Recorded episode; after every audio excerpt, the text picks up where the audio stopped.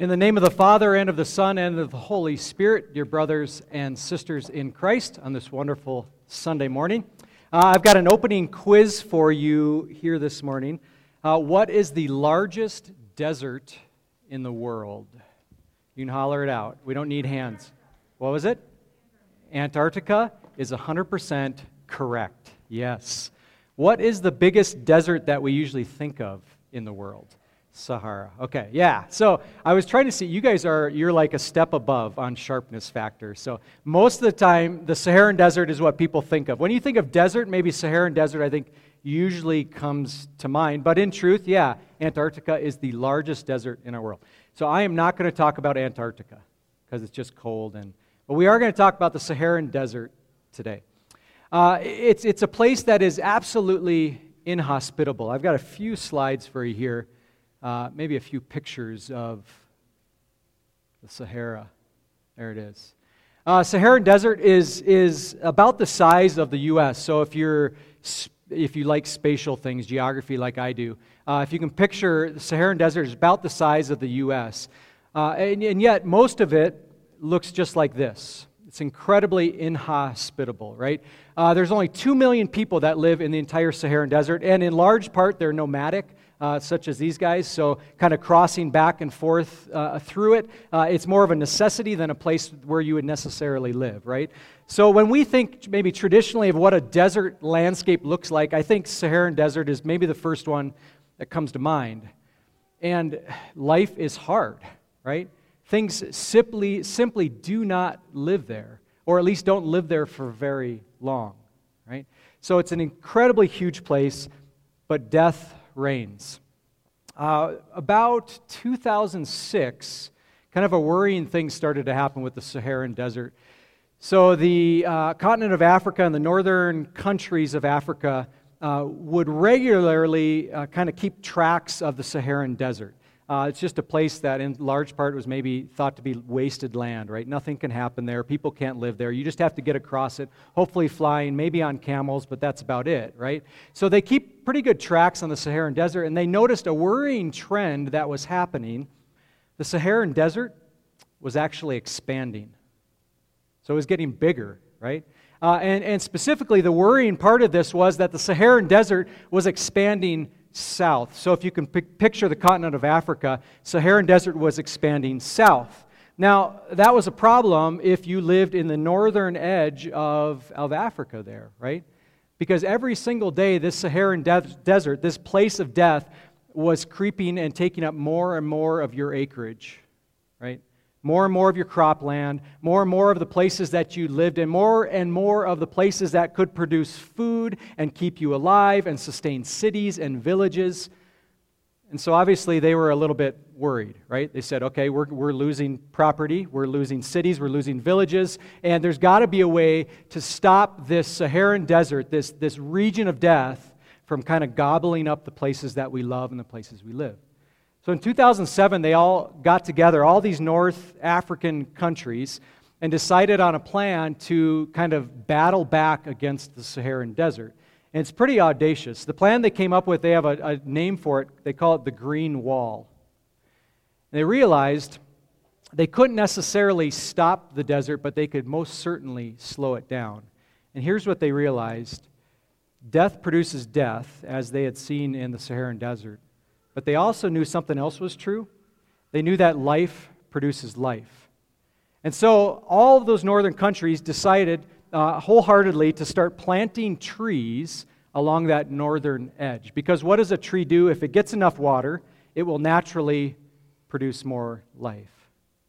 And so they began to do that. They call it the Green Wall. Uh, you can see a little bit of it here. It's a little bit washed out, but on the right, you can see all the trees that are planted. On the left, you can see that the Sahara is kind of making its way in. Um, you can even see it from space. So if you go home tonight, you can Google the Green Wall and, and Sahara, and you can see exactly where death reigns and where life exists, right? So their goal is to plant life because life produces life. And that's the only way that they figured they could beat back the creeping death of the Saharan desert. Now, uh, is, is it going to work? I, it's yet to be seen.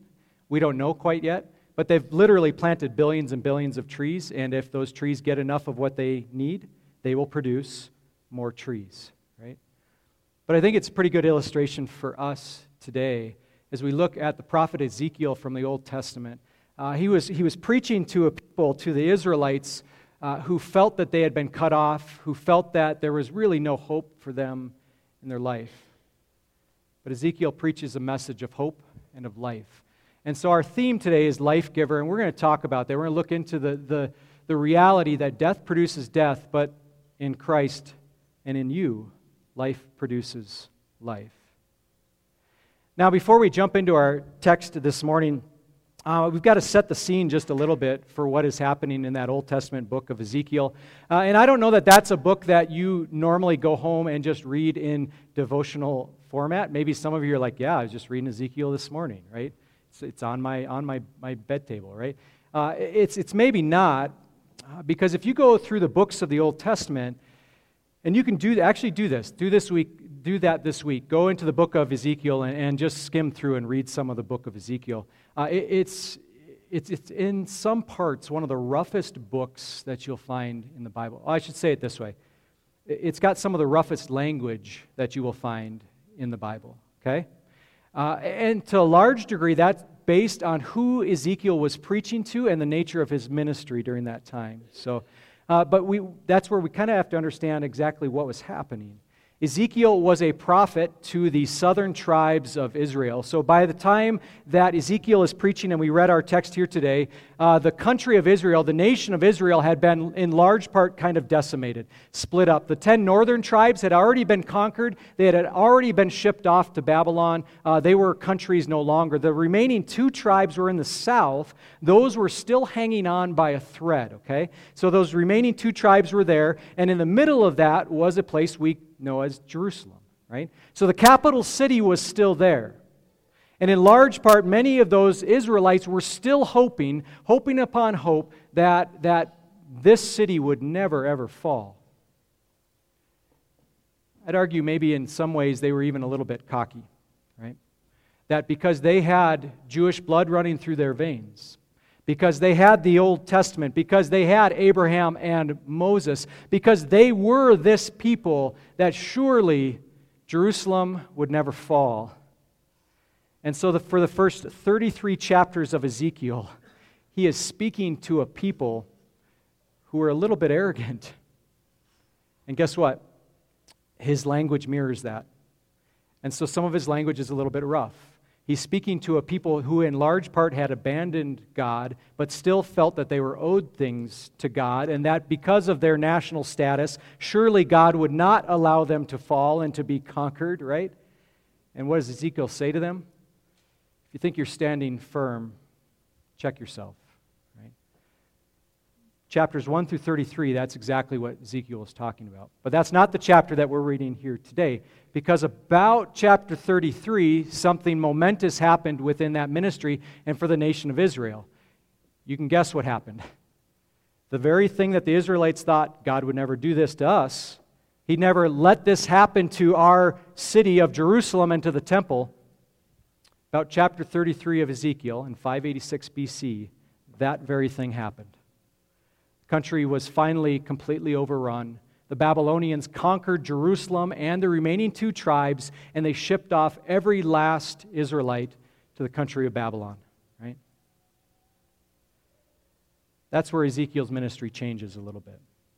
They went from being to some degree arrogant to the extreme opposite.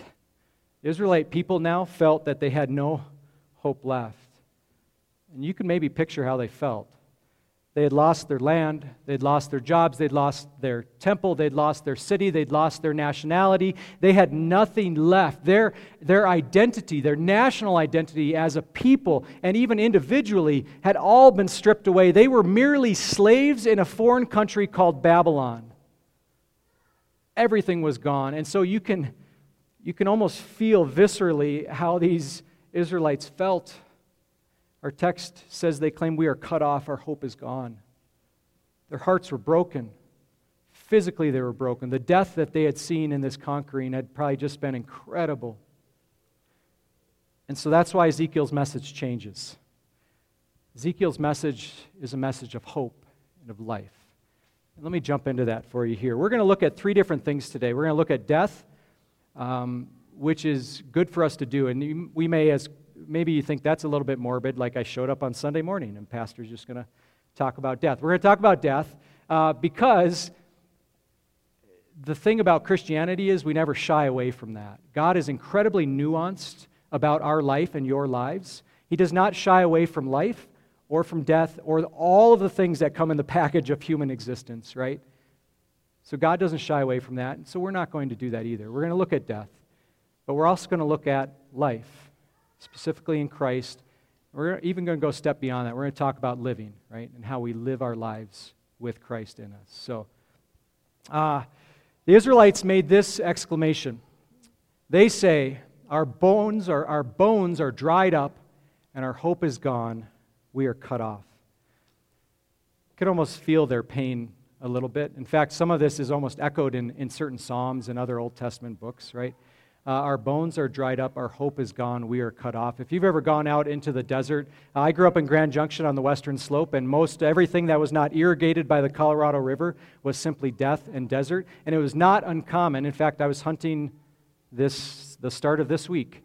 Uh, and as you're hunting and as you're walking around, it is not uncommon for you to find dry bones just sitting there, right? That's the picture that the Israelites had of themselves spiritually and physically. And so you can see that hope is, is completely gone. We sometimes think about that. There, there is such a thing as something worse than death, isn't there? I think this is it. There is something worse than death.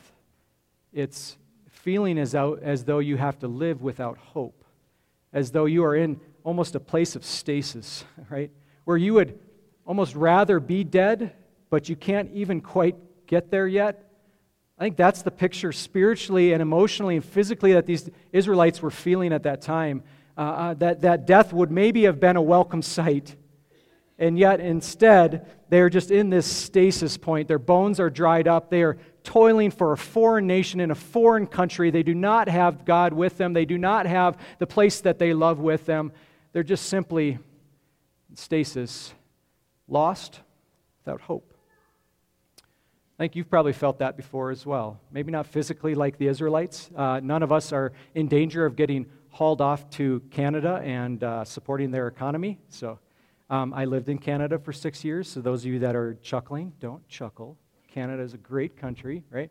But we're not in, we're not in danger of getting hauled off there. But I would venture to say that there are times when you have felt what it feels like to be hopeless, maybe specifically in your relationships. Have you ever been in a marriage where it begins with love, then it moves on to maybe a little bit of anger and hostility towards one another. But you know that there's a phase after that, don't you? It's just apathy. It's where hope has been cut off, where you have no hope in that relationship any longer. You're just going through the motions day by day. Maybe you even say, I'm just doing this for the kids. Maybe it's with your family members. You've felt those relationships start to strain and eventually pull apart, and then eventually it's just hopeless. Grudges set in, anger sets in, maybe sometimes for years. Brothers and sisters, moms and dads, children and parents that have not talked for year upon year, sometimes a lifetime, right?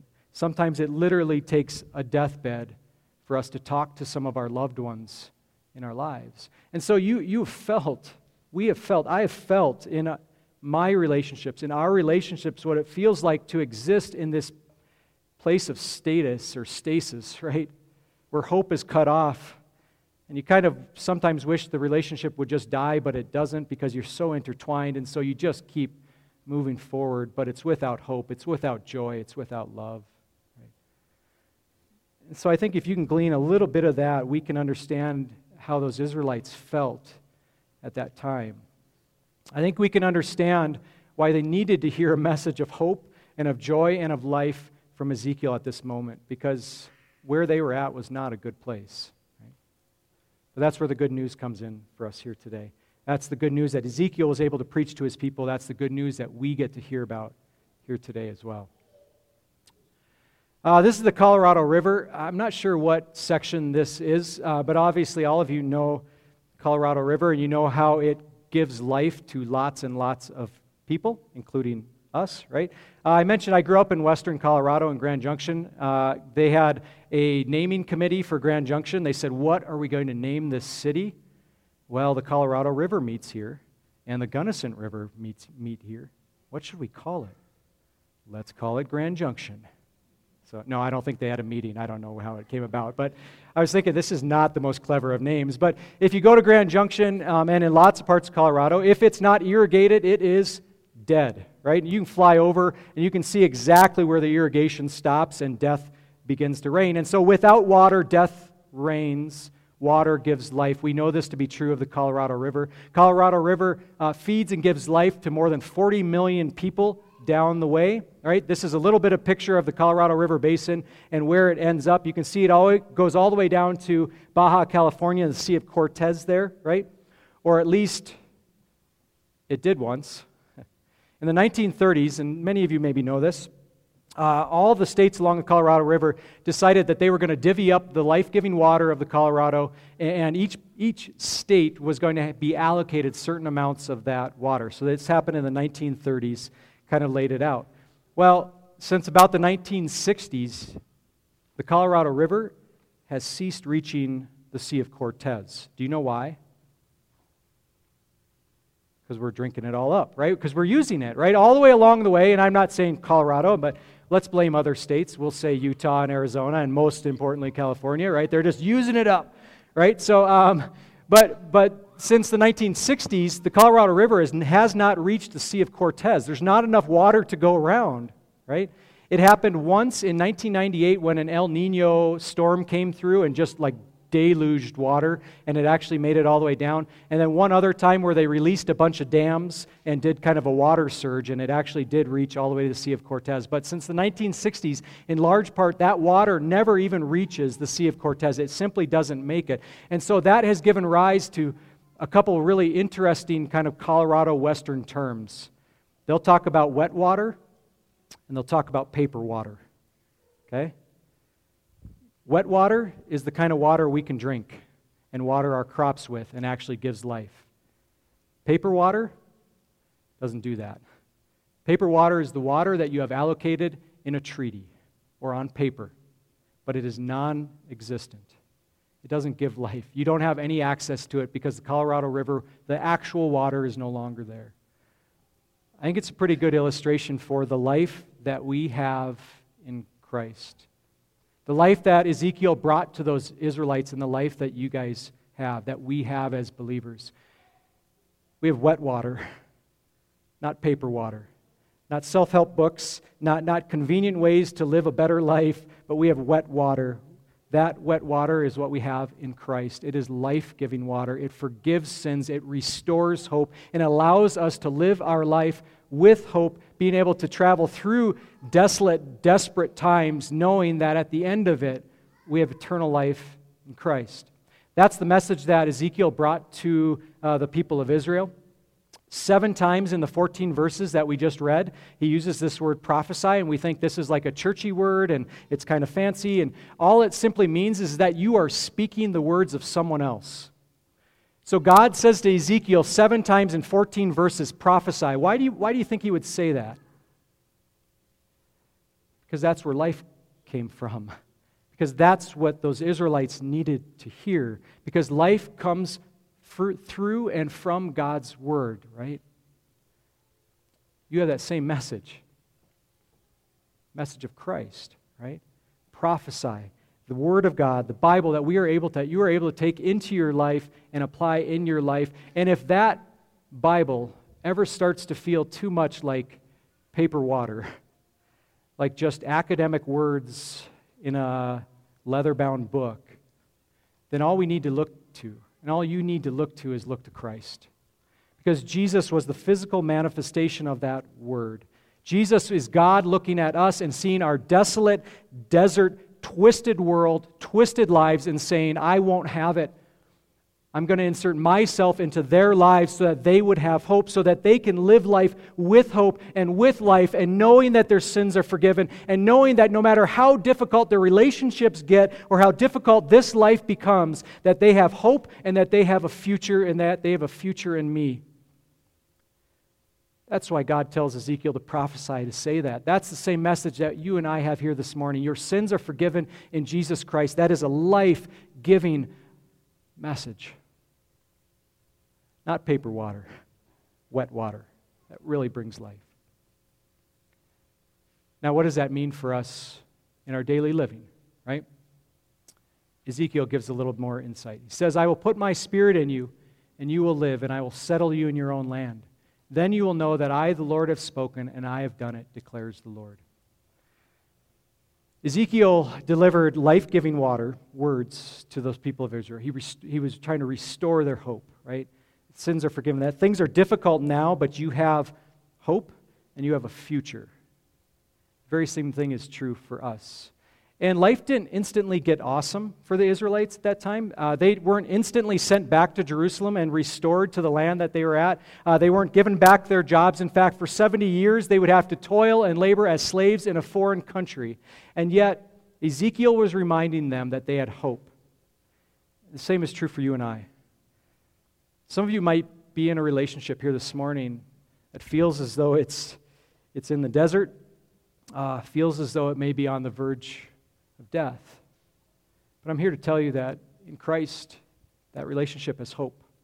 Some of you may be here this morning feeling as though uh, you're, you're in maybe that, that area of stasis, that area of apathy. I'm here to tell you you can have hope. In fact, Ezekiel, to some degree, is here to tell you to wake up, to remember the hope that we have in Christ and that your sins are forgiven, that Jesus came for broken people in a broken world. Death produces death, but life produces life. I think that's important for us to remember as believers, right? If our world, if your church, if your families, if your relationships, if your community wants to have wet water and real life, it's going to come through you. Because guess what? Life produces life. Right? This is probably a pretty good shot of the life of those trees in the desert that is kind of at their front door. But maybe it's a good illustration for us as well as you leave here this morning. God has created faith in your hearts. You know the hope that you have. And it's your privilege, it's your honor to be able to share that life with the people in your lives and within your communities. Only life can end the cycle of anger and retribution. Only life can raise hearts from death to life. And only Christ can do that. Pray the Lord blesses you in your ministry here at CVL, uh, or at CVL, at Eternal Rock. I got to remember which location I'm at. Um, and maybe that's a good going away reminder for all of you. Uh, you may or may not know this, and some of you are probably guests here this morning, uh, but Eternal Rock was one of the first missions, new missions on the Front Range uh, one of the first new missions that made it, it made it their priority. You made it your priority to share life, for life to produce life. And that's why you're here today. That's why you have a building project that's almost done. But guess what? There's others that have watched you. There's three more missions that have started since Eternal Rock was founded and began. Three more young missions that get to look to you as people of life, as people that have dedicated themselves to a church and to a community and to bringing life to that community. So I, I pray the Lord's blessings on your work here. Keep it up. Uh, keep working hard. Keep bringing that life giving message to your community, um, and, and we'll keep you all in our prayers. Amen.